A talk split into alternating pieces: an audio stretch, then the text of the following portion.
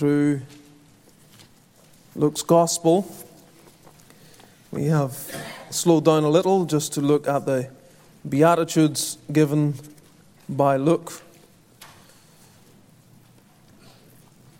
We're coming to the third tonight, and we want to read from verse 20.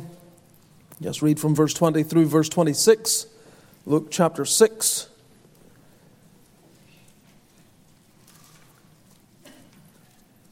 Whether you're visiting with us or you are a regular attender, I trust you pay heed to the Word of God when it is read. Give attention to it as if your life depended on it, because herein are words that are of eternal consequence. Luke chapter 6, verse 20. And he lifted up his eyes and his disciples and said, Blessed be poor, for yours is the kingdom of God. Blessed are ye that hunger now, for ye shall be filled. Blessed are ye that weep now, for ye shall laugh. Blessed are ye when men shall hate you, and when they shall separate you from their company, and shall reproach you and cast out your name as evil for the Son of Man's sake. Rejoice ye in that day and leap for joy, for behold, your reward is great in heaven. For in the like manner did their fathers unto the prophets. But woe unto you that are rich, for ye have received your consolation. Woe unto you that are full, for ye shall hunger. Woe unto you that laugh now, for ye shall mourn and weep. Woe unto you when all men shall speak well of you for so did their fathers to the false prophets. Amen. Ending our reading there. Let's bow before the Lord once again. Let's all pray. Our God, we are thankful for the work of Jesus Christ. It is not salvation through tears, through sorrow, through expression of regret or lamentation, Thy work alone, my Saviour. We look alone to the cross. We consider Christ alone, the Lamb of God, that through Him sin is dealt with, the blood that makes atonement for the soul. O oh God, may our eyes be drawn to consider Him tonight May we be challenged in our sin. Should there be one here still unregenerate, lost, on their way to hell, God, we tenderly ask, we plead with Thee, have mercy on them. Deal kindly with them, we pray. Show much grace to them. Help them, O God, to see what they have yet to truly understand. May they come to a saving knowledge of Christ before they leave this place tonight. Do thy work. Give help to this preacher. We lay claim to the promise of the Holy Ghost. May he empower and lead and help. May the words drop as honey to the soul. May they come with challenge to the heart. May they do thy great work in expanding and extending the kingdom of Christ. For we pray in Jesus' name. Amen. In John chapter 7, we are given the record of Christ in Jerusalem there for the Feast of Tabernacles. We find him in the record of John 7 in the temple uh, saying certain things that were drawing attention uh, to himself and causing people to wonder who he was. There was a dispute over whether or not Jesus was the Messiah. And we're told in John 7, verse 31, many of the people believed on him and said, When Christ cometh, will he do more miracles than these which this man hath done? So they're, they're thinking about what they see, they're considering the evidence that is there in the life of the Lord Jesus, and they're trying to come to a conclusion And those conclusions, as they come to them, seem to have been drawing some of them at least to closer to the kingdom. Upon recognizing this, we are told then that the Pharisees heard that the people murmured such things concerning him, and the Pharisees and the chief priests sent officers to take him. These are the temple security, if you like, the henchmen, the hired individuals that were appointed. Go, go and deal with this issue. Go and get rid of this problem.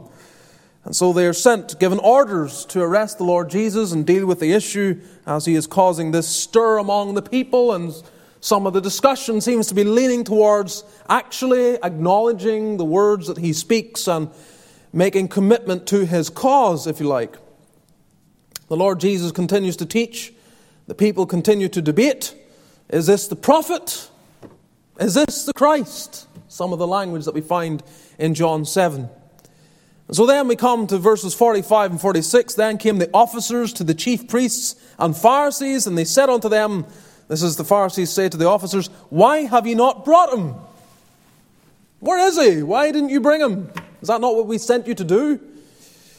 The officers answered, Never man spake like this man. Never man spake like this man. These men were given a very clear order. Their instructions were simple get him, bring him. But such is the power and influence of the words of the Lord Jesus Christ, they are unable to fulfill the mandate given to them. It is prophesied of the Messiah in Isaiah chapter 11, verse 4 with the rod of his mouth and with the breath of his lips shall he slay the wicked. And At least in part, you can see fulfillment of this, how his words impact his enemies. They can't even fulfill simple orders, such as the power of his speech. And it is difficult not to think of the oratorical genius of Christ when you read the Beatitudes and you ponder them carefully. He who said to Moses, Who hath made man's mouth? took a mouth himself and used it in a way the world has never seen. And when you read the Beatitudes, that comes across. And yet, the language is not merely for our admiration, it is deeply searching and profound. One commentator I was reading this week said, this is radical preaching. Luke's Beatitudes are four spiritual H bombs, concentrated theological epigrams that detonate with increasing effect, blowing away shallow talk of discipleship and thereby calling for true commitment. And they do. There's no messing around. This is what we've been seeing the last couple of weeks as we consider from verse 20. Blessed be ye poor, for yours is the kingdom of God. And last week, blessed are ye that hunger now, for ye shall be filled. The intention, as I've said already in previous weeks, is to confirm the legitimate, the real, and to convict the false among the broad crowd of disciples that were following the Lord Jesus Christ. And I would be feeling in my duty if I did not bring the language of these Beatitudes in such a way that would be challenging. My, my, my goal is not to speak of these in such a way that is flowery for our admiration merely, that we can consider what, what wonderful thoughts these are. They are to be felt. They're to be felt within the soul. They're calling out those that may be not true in our midst, challenging us all to more commitment to Christ.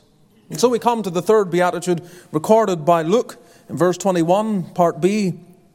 Blessed are ye that weep now, for ye shall laugh. Blessed are ye that weep now. You're favored if you weep now, for ye shall laugh.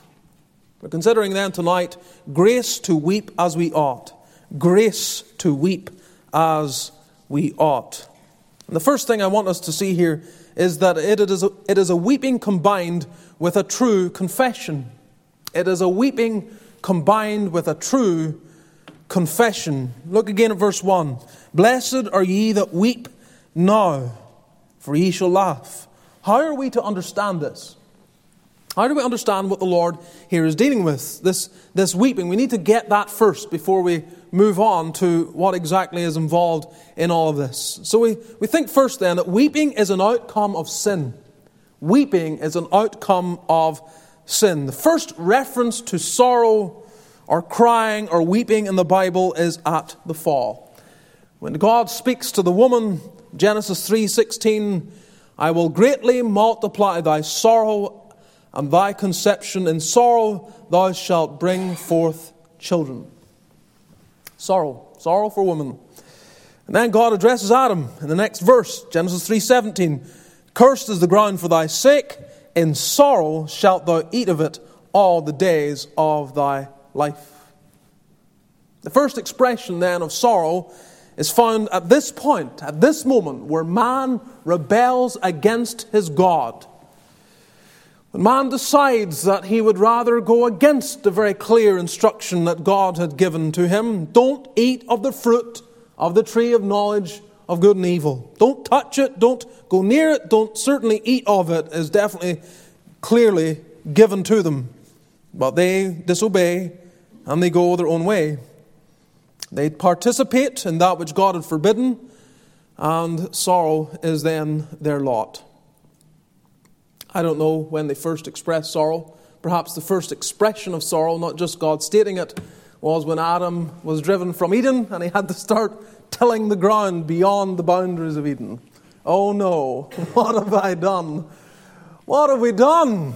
And anyone here who gardens and tills the ground will have some idea of the hard work that can be involved in, in trying to make uh, fallow soil productive soil. Well, this is where Adam found himself, and maybe on his first occasion venturing beyond Eden, trying to make life beyond that place, he realized the true sorrow of sin in the world. And then, of course, as Eve brought forth Cain and Abel, there would have been sorrow in the midst of that as well.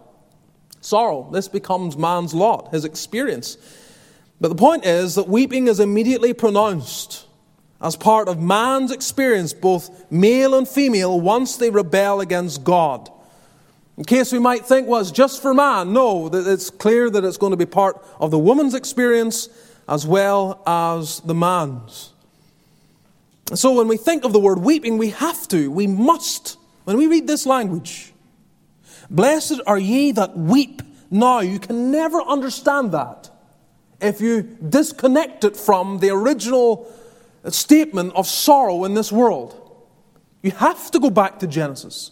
You must correlate that weeping is not just something that hangs just suspended, disconnected from everything else, just an experience of man isolated from everything else. It is a product of sin. It flows out of sin. Weeping exists because of sin. Sometimes, when events transpire in our lives that are particularly difficult and hard, one of the things people do, wrongly of course, is they begin to blame God. And they blame God for their sorrows. But God is not the one to blame. Sin is what has brought our sorrows, beloved. Always we must see it in that light. So, when Jesus tells us very plainly that here and now is a time for weeping, we ask the question, why? Blessed are ye that weep now. Why, why would that be the case?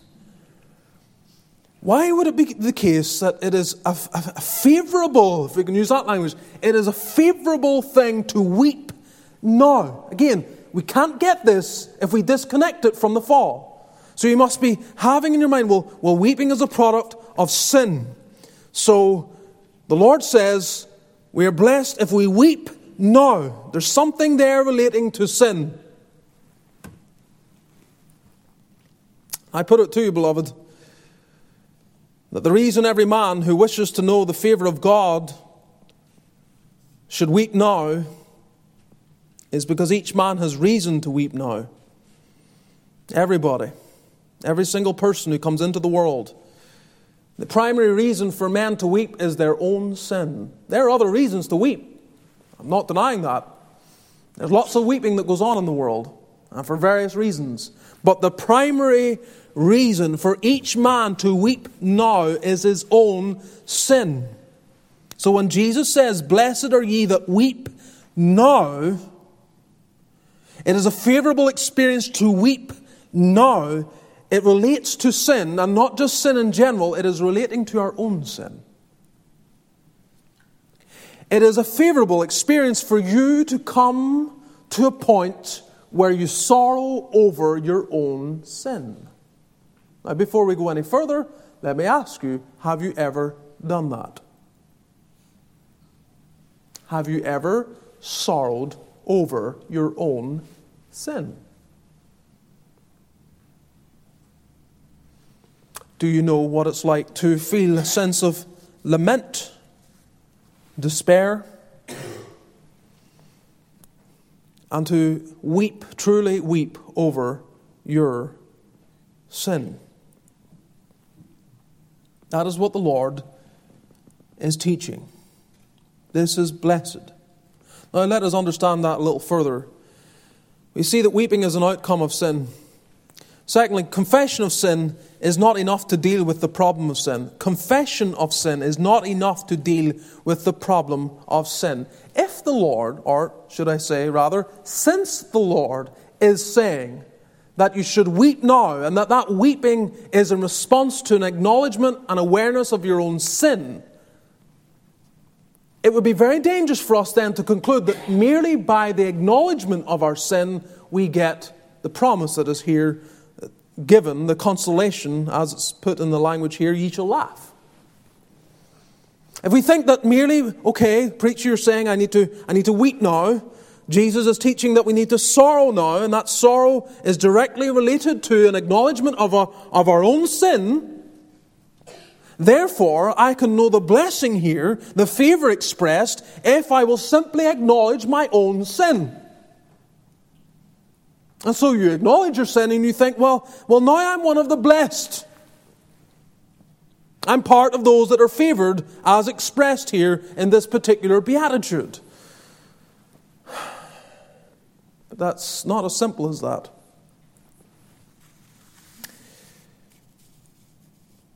It is interesting to go through your Bible and note where people said, quote, I have sinned. I have sinned. Any portions come to your mind? The first time we have explicitly those words, thinking of it exactly in that form, I have sinned, is after the seventh plague, when the hail comes upon Egypt and we read in Exodus 9, verse 27 Pharaoh sent and called for Moses and Aaron and said unto them, I have sinned this time. The Lord is righteous, and I and my people are wicked. I have sinned. He says it again after the eighth plague, the locusts that come in Exodus chapter 10, verse 16. Then Pharaoh called for Moses and Aaron in haste, and he said, I have sinned against the Lord your God and against you. So Pharaoh, Pharaoh is the first person who expresses very clearly in this language, I have sinned. The next person is Balaam. Numbers chapter 22, verse 34, when he could not see what even his donkey could see, as God was before him, and three times he is rebuked. And then we are told in verse 34 Balaam said unto the angel of the Lord, I have sinned, for I knew not that thou stoodest in the way against me. The next time is in the language of Achan in Joshua chapter 7, verse 20. After stealing the Babylonish garment and the silver and the gold that God had clearly said, don't take anything, he goes in and he takes it to himself and he hides it and thinks he's gotten away with it, but he gets exposed. And Achan answered Joshua, Joshua 7, verse 20, and said, Indeed, I have sinned against the Lord God of Israel. I have sinned. The next person is Saul, King Saul. When he set aside God's clear command of how to deal with Amalek, and he just, he just sets aside what God had told him to do, he just decides to do it his own way. Leaves the king, keeps the cattle and flocks and so on, and God had made it plain what he was to do. And when Samuel arrives in the scene, Saul becomes all apparently penitent and says to him, I have sinned. 1 Samuel 15, verse 24, for I have transgressed the commandment of the Lord. He says it again later in that chapter. Saul would say it again to David as well in 1 Samuel chapter 26. So, so you think of, of what Scripture reveals to us in relation to the acknowledgement of sin. We have Pharaoh, Balaam, Achan, and Saul each one of them either downright ungodly or at the very least spiritually sketchy. And that's, that's the example we have in Scripture, the first individuals given. It is not until we get to King David that Scripture gives clear evidence of the fruit of the repentance expressed. So you have him, and he's confronted by Nathan with his sin. Again, he says, I have sinned acknowledges it. But we get an insight into the private life of David in the Psalms. He actually uses that expression, I have sinned, in Psalm 41, verse 4. And we well know the 51st Psalm as well. Against thee, the only, have I sinned, and done this evil in thy sight. In the New Testament, we have two examples of people using the term, I have sinned. The first is in the parable given in Luke chapter 15 relating to the prodigal. He acknowledges, I have sinned. He actually goes to his father. Luke 15, verse 21. The son said unto him, Father, I have sinned against heaven and in thy sight, and I'm no more worthy to be called thy son. The other is Judas Iscariot. Matthew 27, verse 4. I have sinned in that I have betrayed the innocent blood. Why am I bringing this to you? I am wanting us all to have a very clear understanding that as we read the language of the Lord Jesus Christ, blessed are ye that weep now, and that that is calling for sorrow for our own sin. I want us to realize that it is not just a confession of sin that is needed. Confession of sin is not enough to deal with the problem of sin. And you may say, I have acknowledged that I have sinned. I admit it, I confess it, I, I don't deny it. But I want you to ask the question In which party do you find yourself? Are you with Pharaoh, Balaam, Achan, Saul, and Judas Iscariot? Or are you with David and the prodigal son? You see, in, in David and the prodigal son, we have evidence given of them not merely saying, I have sinned, but that being acknowledged in private before God. One group admits their sin, but the other group goes to God to confess and forsake their sin. David, we know, I've made mention of Psalm 51, Psalm 41 already. There's the penitence that is expressed in private. He knows that he has sinned against God. He brings it to God. The prodigal, even before he went up and went to his father to confess his sin to him, to him, within his own heart, he says, I will arise and go to my father and will say unto him, Father, I have sinned against heaven and before thee. So there's a private awareness, an expression of it, where there's only an audience of God before him. And then he goes and explains it and pronounces it to his father. You see, there's, there's a great, there's a vast, there's an eternal difference between admitting sin and going to God to have that sin dealt with. And there are many people, perhaps even here tonight, and you admit sin. You don't deny it. You're not that silly. You understand that much. You know that you are a sinner. You, you comprehend at least that much. And there may be at times where you will even admit it. You will say, I am a sinner. I know myself to be a sinner. But have you gotten before God to have that sin dealt with? That's a very different thing. To get before God with a sense of true grief. Pharaoh, Achan, Saul, these men had their sin exposed and they were concerned about the judgment that was coming as a result of their sin. But they were not concerned about the fact they had grieved God in heaven.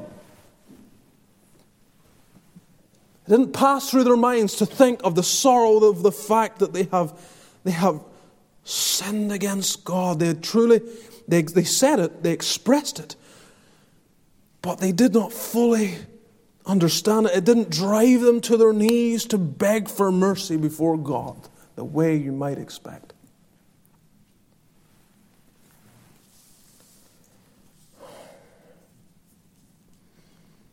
Grieving over the judgment upon sin and grieving over the sin itself are two very different matters.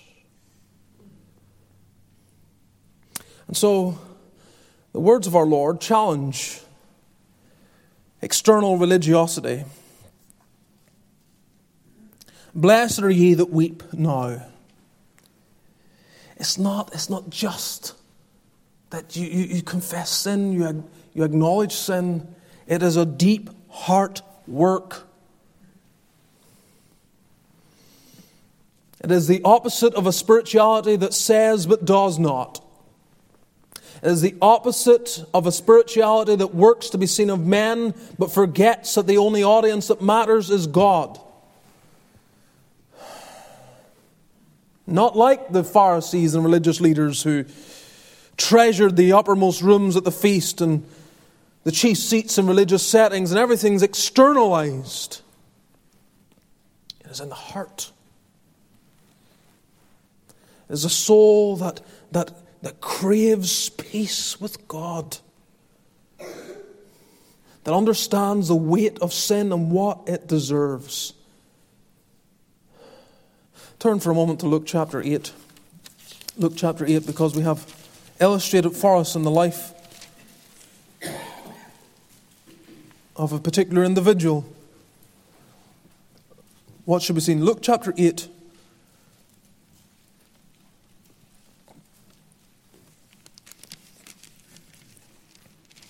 Maybe actually Luke chapter 7. Luke chapter 7, I'm thinking about. Sorry. And we'll read from verse 36. Luke 7, verse 36.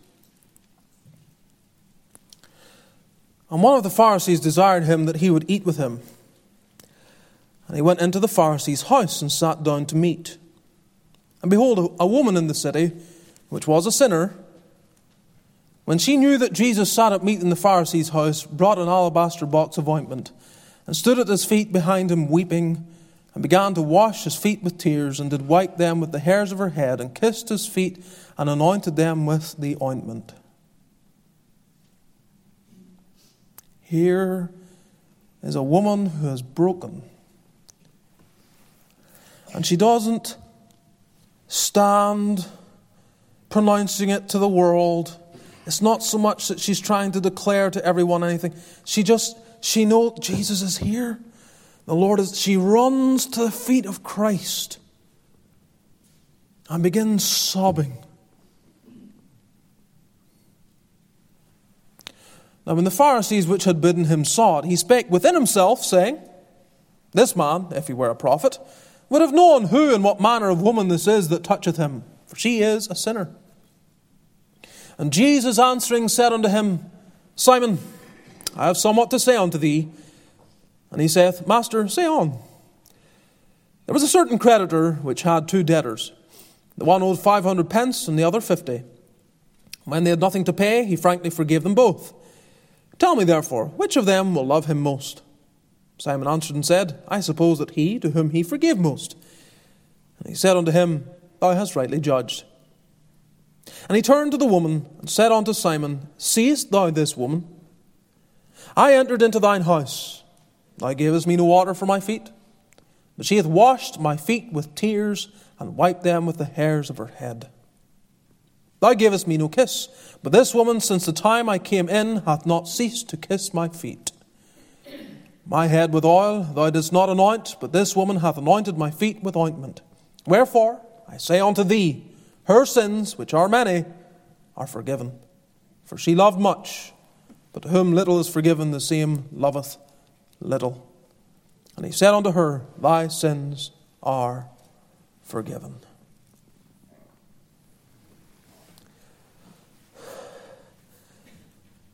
The last place you want to be is in the position of Simon.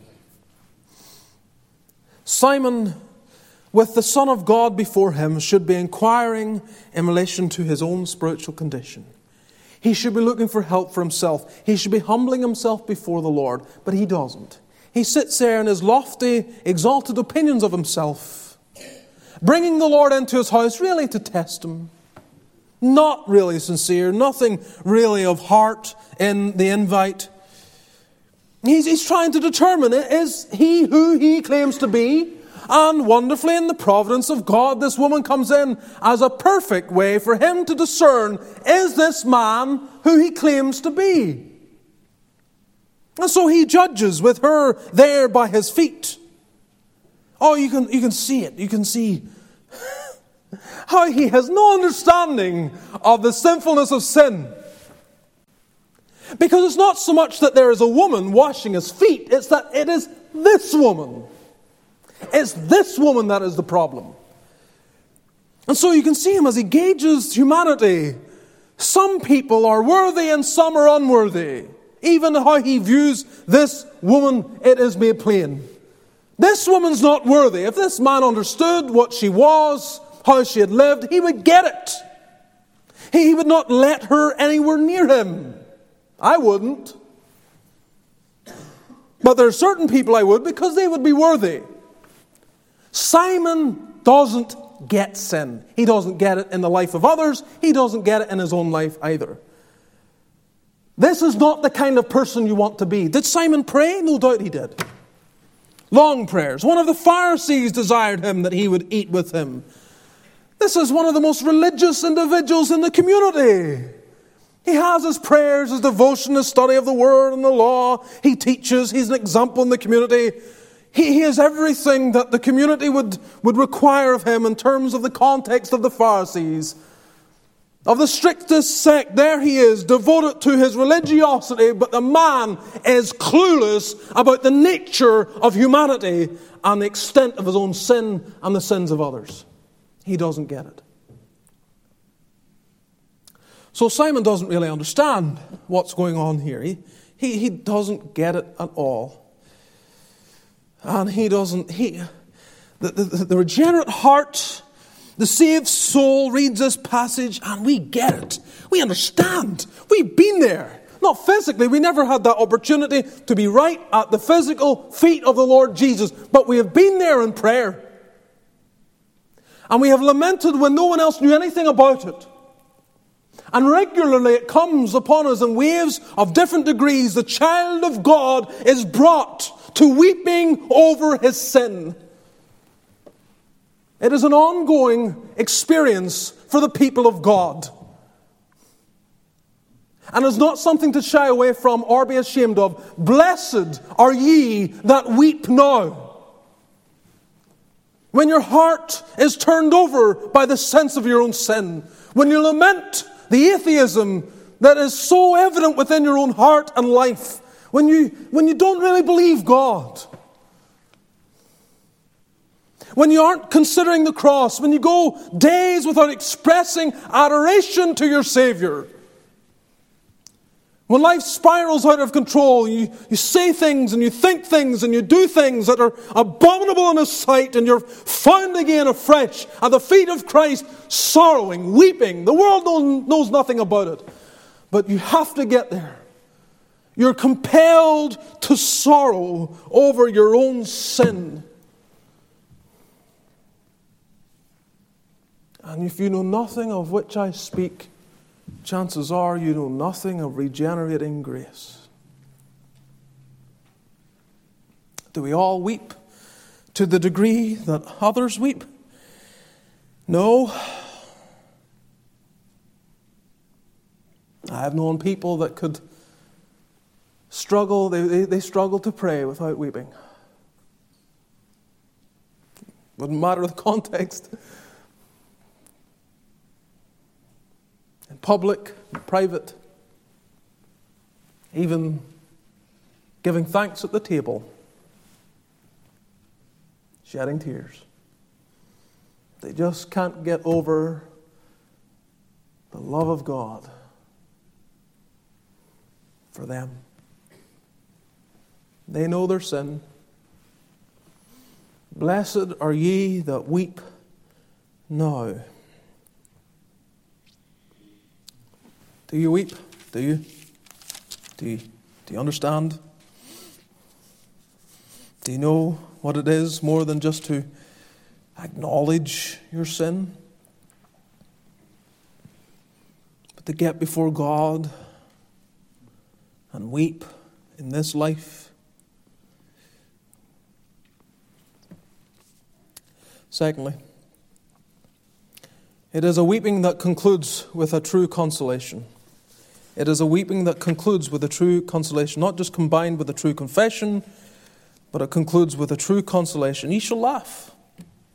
Ye shall laugh. Again, we read Matthew, and it speaks of those mourning, and they shall be comforted. It's uh, very similar. You look down to verse 25 when he kind of starts putting the woes and contrasting it. He speaks in verse 25 Woe unto you that laugh now, for ye shall mourn and weep. So, mourning is brought in, just like Matthew had made mention of. So, it's, a lot, it's similar, it's similar language, similar emphasis. But it has a consolation ye shall laugh. First, it is a consolation that is partially known. It is partially known. The gospel promises the consolation of sins forgiven. So we don't weep perpetually in despair of our sin. There is the alleviating sense of what Christ offers through his finished work. The Lord Jesus said to that woman, we, we, we read it, He doesn't want her to just stay there at His feet weeping. He says, Thy sins are forgiven. They are forgiven. You don't have to stay here weeping and weeping and weeping. Come to a sense that your sins are forgiven. Those of us that are saved know that Christ promises and extends to us a measure of consolation. And so we may laugh, we may rejoice. We at times are brought to skip through life with an elevated sense of what we have in the Lord. The burden's gone. The forgiveness is real. The embrace is sure. The faith is grounded. The promise is claimed. I am my beloved's, and he is mine. And his banner over me is love. I am forgiven. Our souls are consoled by this. And we are a people made happy by the Lord Jesus Christ. It doesn't stay that way. It doesn't. But it is a consolation that ought to be partially known and is partially known by every child of God. Do you know it? Child of God, are you there?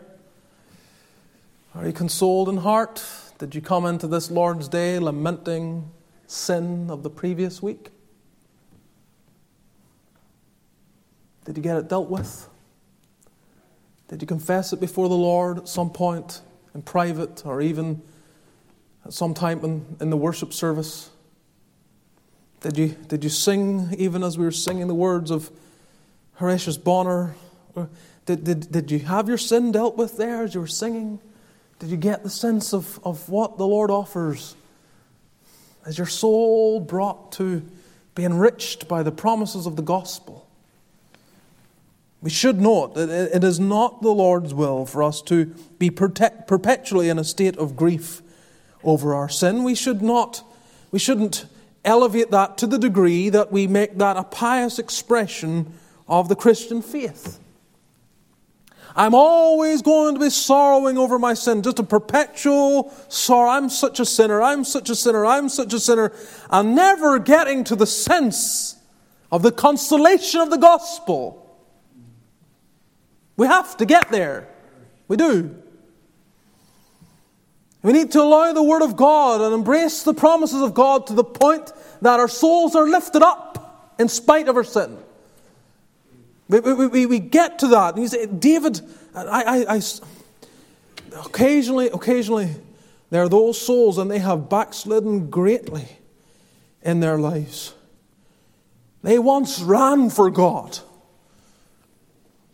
They climbed mountains, spiritual mountains for Christ, and they were giants that were looked up to and served the Lord with such readiness of mind and power by the Spirit.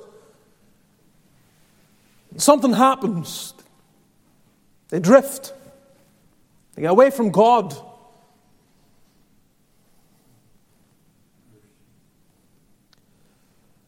And even when they get back, when they get back and they start on the path again and they, they, they feel a sense of restoration, I have met some individuals that, that will set themselves aside as if I know I'm forgiven, but I can never get where I once was. They shelve themselves in the kingdom of Christ. I know the Lord forgives me. I know what He has offered. I know what, what I, I have in Him, and the blood has cleansed away my sin, but, but I don't deserve to serve Him the way I did. And they have this pious and the, a, a justified reasoning in their mind. They think, and I don't deserve to be full on involved in the work again. Well, there may be certain limitations to that to some degree, but be very careful. When David made confession of his sin, when he lamented, and again, his adultery, orchestrating the death of Uriah, and all that was involved, a, a year of deceit. When his sin is exposed and he confesses it to God, acknowledges it before the prophet, and then gets away and gets alone and laments over it. He doesn't stay in a condition of lament about his own future. What does he pray? Oh, David understood the power of the blood of Christ.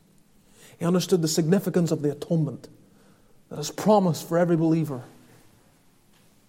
Restore unto me not just the sense of my forgiveness, restore unto me the joy. The joy. Give me the consolation, Lord. Blessed are ye that weep now, for ye shall laugh. Give me something of that consolation. Restore unto me the joy of thy salvation. Then I shall teach transgressors thy ways, and sinners will be converted unto thee. I'll be used in ministry, in reaching the lost. I'll once again know what it is to be used by God in His kingdom.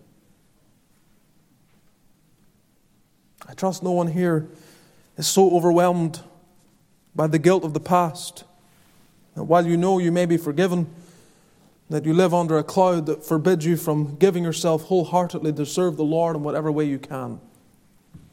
Don't stay there. No, that's where the devil would keep you. It's not where Christ would have you to be.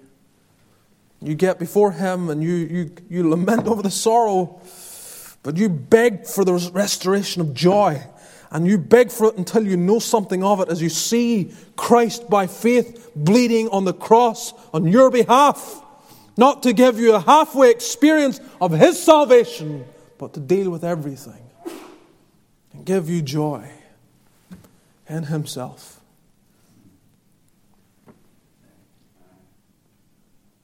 It is a consolation that is partially known. It is a consolation that is still to be fully known. It is not yet fully known. Ye shall laugh.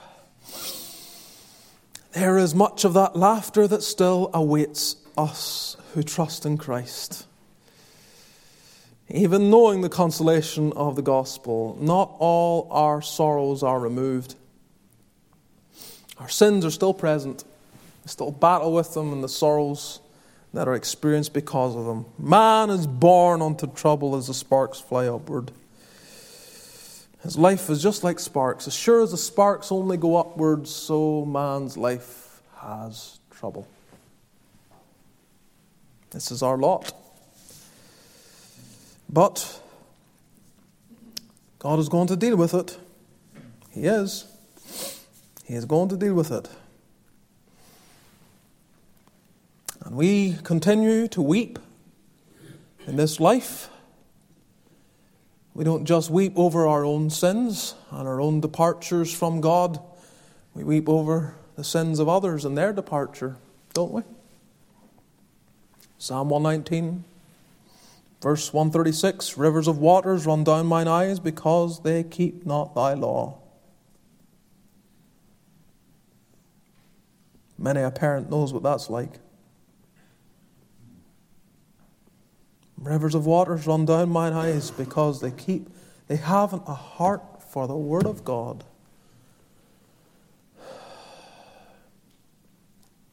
So they don't look at their children numb, just shrugging their shoulders and saying, whatever will be, will be. Rivers of waters run down their eyes. Parent, with unsaved children, let the rivers flow. You weep them into the kingdom. Don't stop weeping. Keep weeping. There is no power in the, the, tears themselves, but there's something the Lord responds to the broken heart. His sympathy, his compassion responds to the broken. You know it. It is clear through the Gospels. He is drawn to the broken.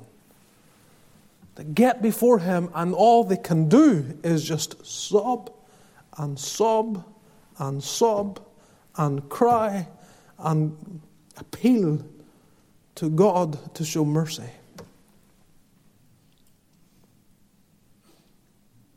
Rivers of waters run down mine eyes, because they keep not thy law. What a thing it will be. What a thing it will be to be in God's hell.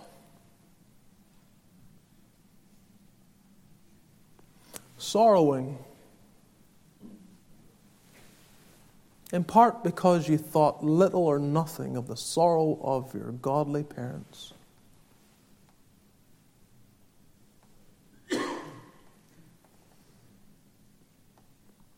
night after night, week after week, month after month, year after year, they're sobbing over your departure from God's truth. God forbid you should sorrow in hell over a lost and missed opportunity. Yes, we, we sorrow, we do. We keep on sorrowing. And we sorrow for our families. And we sorrow for our communities. And we sorrow for many a thing that are, is around us, and so we should. The greatest need as we approach the presidential election is a people who sorrow for America. not brashly, boldly trying to denigrate the other side and just sorrowing over the absolute folly of a nation that is being split in half because so few have the mind of Christ.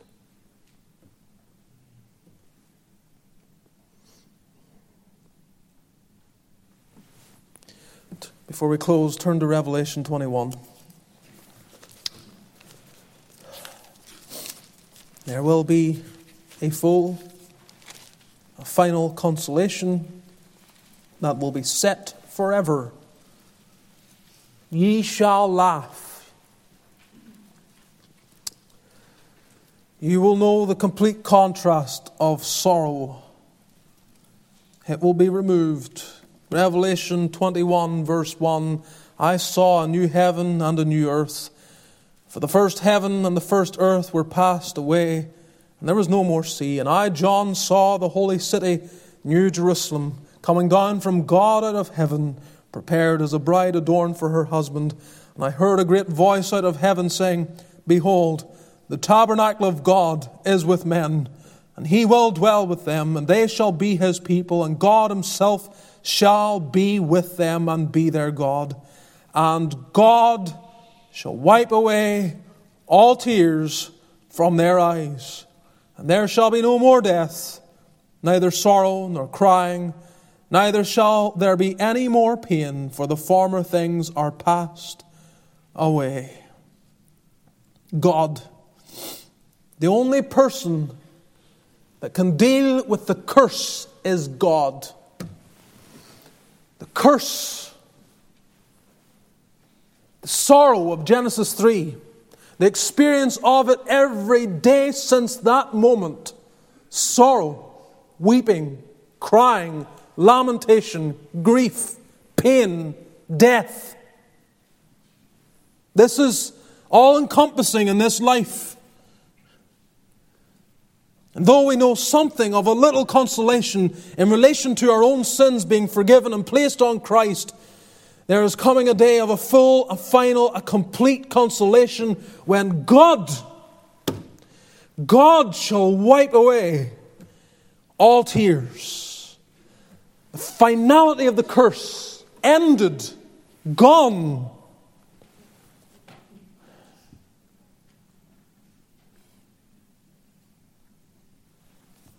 So blessed are ye that weep now. Ye shall laugh.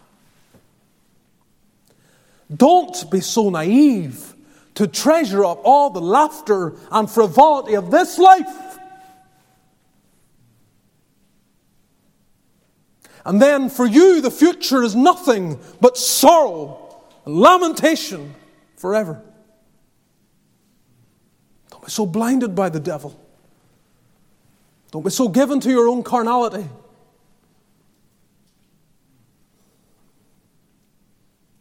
You must come to a comprehension of your own sin.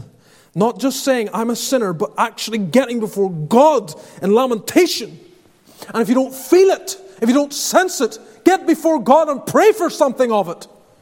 God, help me to see my sin, comprehend my sin. Why is it that I'm so numb to my sin?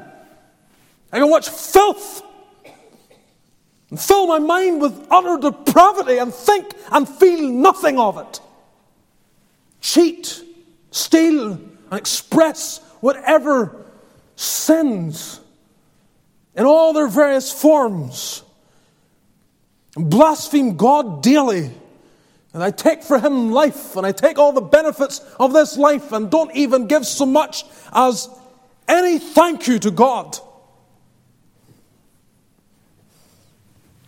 Should get before God and God break your hard and stony heart.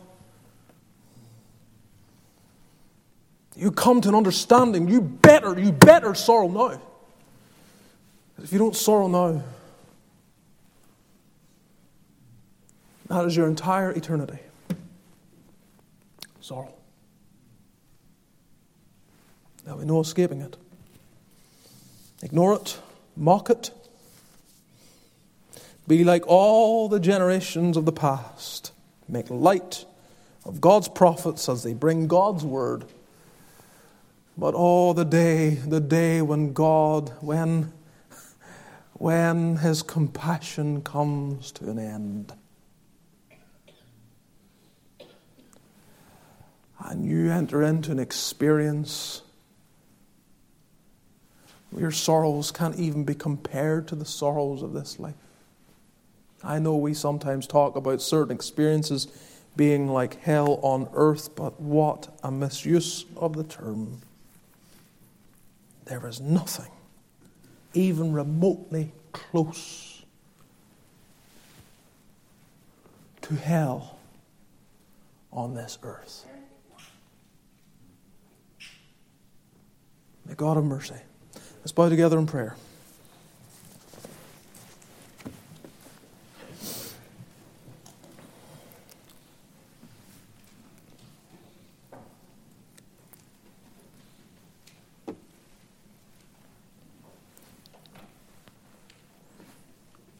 Are you saved?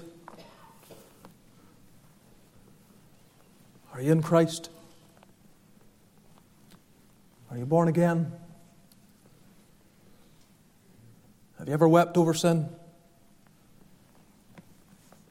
Does it grieve you whenever you're giving yourself to sin? Thinking lustfully, carnally,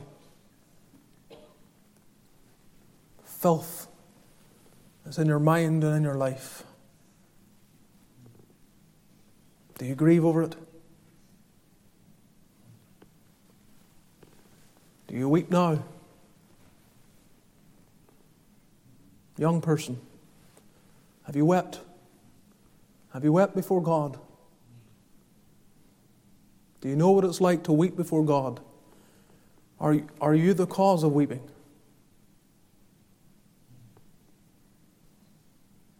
Do you have parents that weep? Weep continually, repeatedly over your soul because they see nothing, nothing of the fruit of faith and repentance in your life.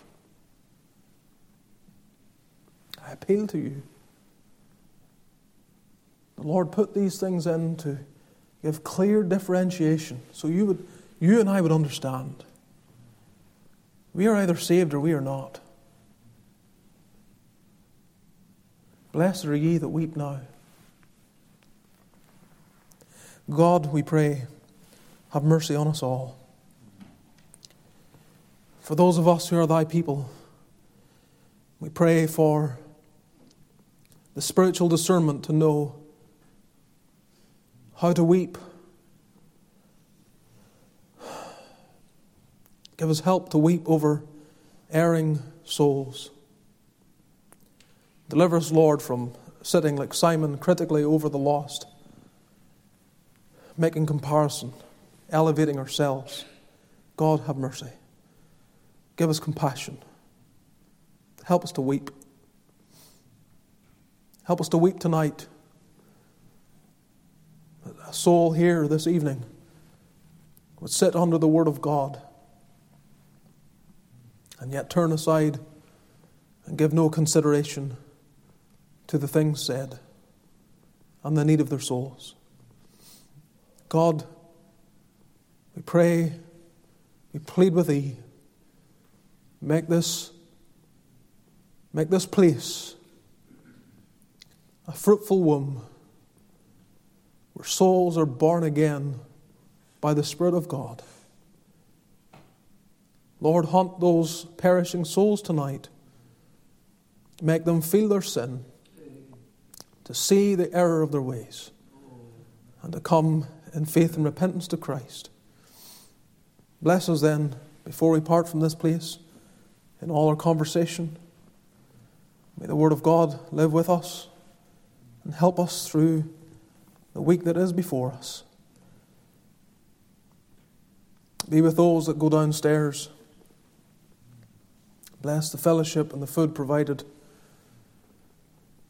Make thy church to live fruitfully this week. And Lord, we ask now that thou wilt part us with thy fear in our hearts thy favor upon us. May the grace of our Lord Jesus, the love of God our Father, and the fellowship of the Spirit be with all thy people now and evermore.